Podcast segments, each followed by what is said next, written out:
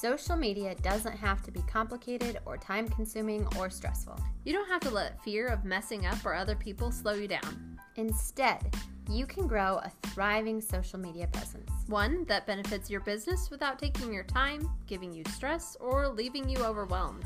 Hi, I'm Beth. And I'm Katie, and we are the founders and owners of Grace and Hope Co., a social media management company. We know how hard it can be to come up with ideas of what to post, to stay on top of all the different platforms, and still have time and energy for the rest of your business. So, here on Simple Social Media Solutions, we will give you easy tips and strategies for organic social media growth that will impact your business without adding stress. Let's get started.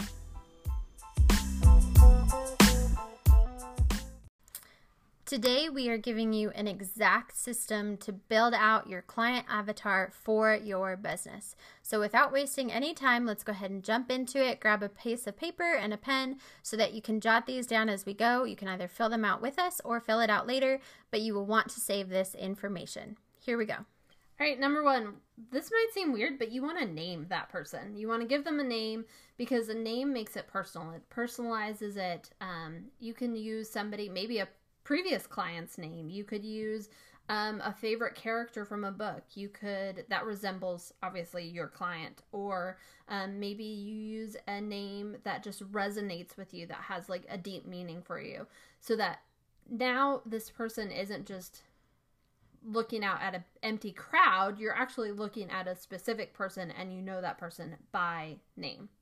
Then you want to give them an age. Now, for some of you, it might be easier to give an age range if that helps you, but zeroing in on that age will help make it even more clear what did they experience as a child? What major events have they lived through? What are they looking for in the future and how are they going to progress? So if you give them that age, it also helps you find out where they're at and what media social media platforms they're on or how best to advertise to them.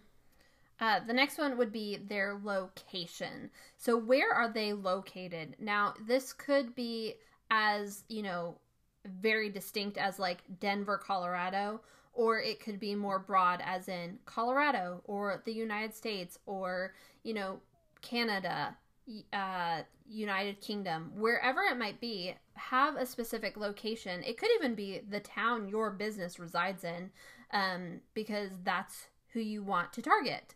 Or if you're like, I am an online company and I want to target a broad audience, make sure that you know to some extent where they're located because it does, it will change how you want to present your item to the people. Then you want to kind of zero in on what does their family look like. Are they married with two and a half kids? Are they single? Are they grandparents? Are they a college age student who lives with their parents? Are they a college age student who has lots of siblings? As you kind of start to define what the family dynamic is, it will help you to market to them. If you're marketing to a mom with kids, that's a very different thing than a man in his 60s who lives alone.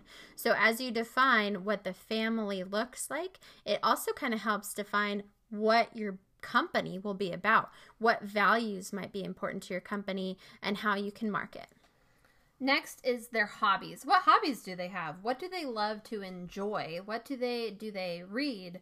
Do they watch movies? Do they hike? Do they dance? Do they perform? What exactly are their hobbies? Because those hobbies speak into what they're going to purchase and what they're going to buy. Because somebody who is outdoorsy is not necessarily going to buy, you know, a really comfy couch that they can watch movies in. And then, as you kind of discovered their hobbies, name, age, location, you actually want to get a little bit more outside of it and look at your business. What does that person think of your business? For example, if you sell cars and you're marketing to young families, then they might associate your business with sleazy or difficult. If you are a social media manager and you are marketing to businesses, maybe those businesses don't even know that you exist as something important. So you need to identify what they actually think of your business right now. However, the next question you want to ask yourself is how do you want them to actually feel about your business? How do you want to present your business so that you can change their mind about it?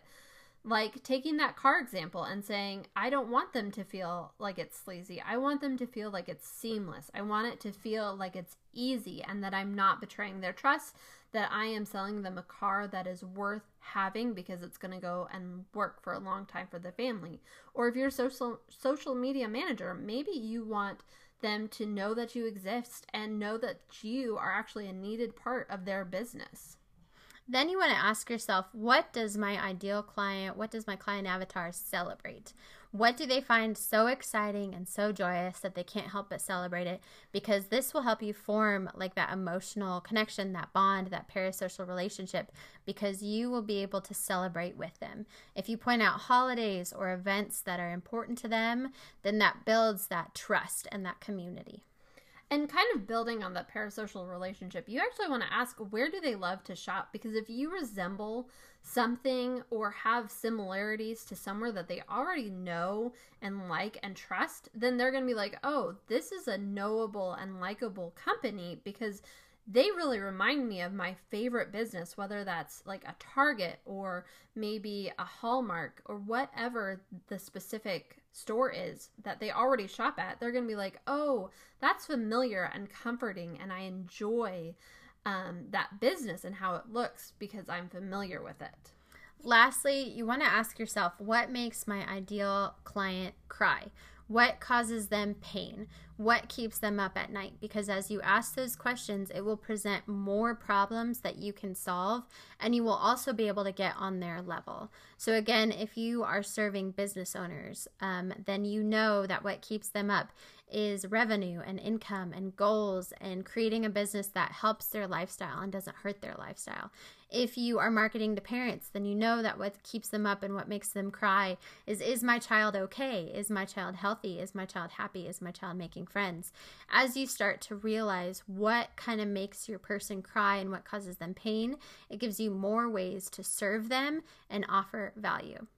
We hope that this episode really helped you. Make sure you save it for when you're ready to create your ideal client avatar and share it with some friends who need it as well. And make sure you're following so that you don't miss any simple social media solutions.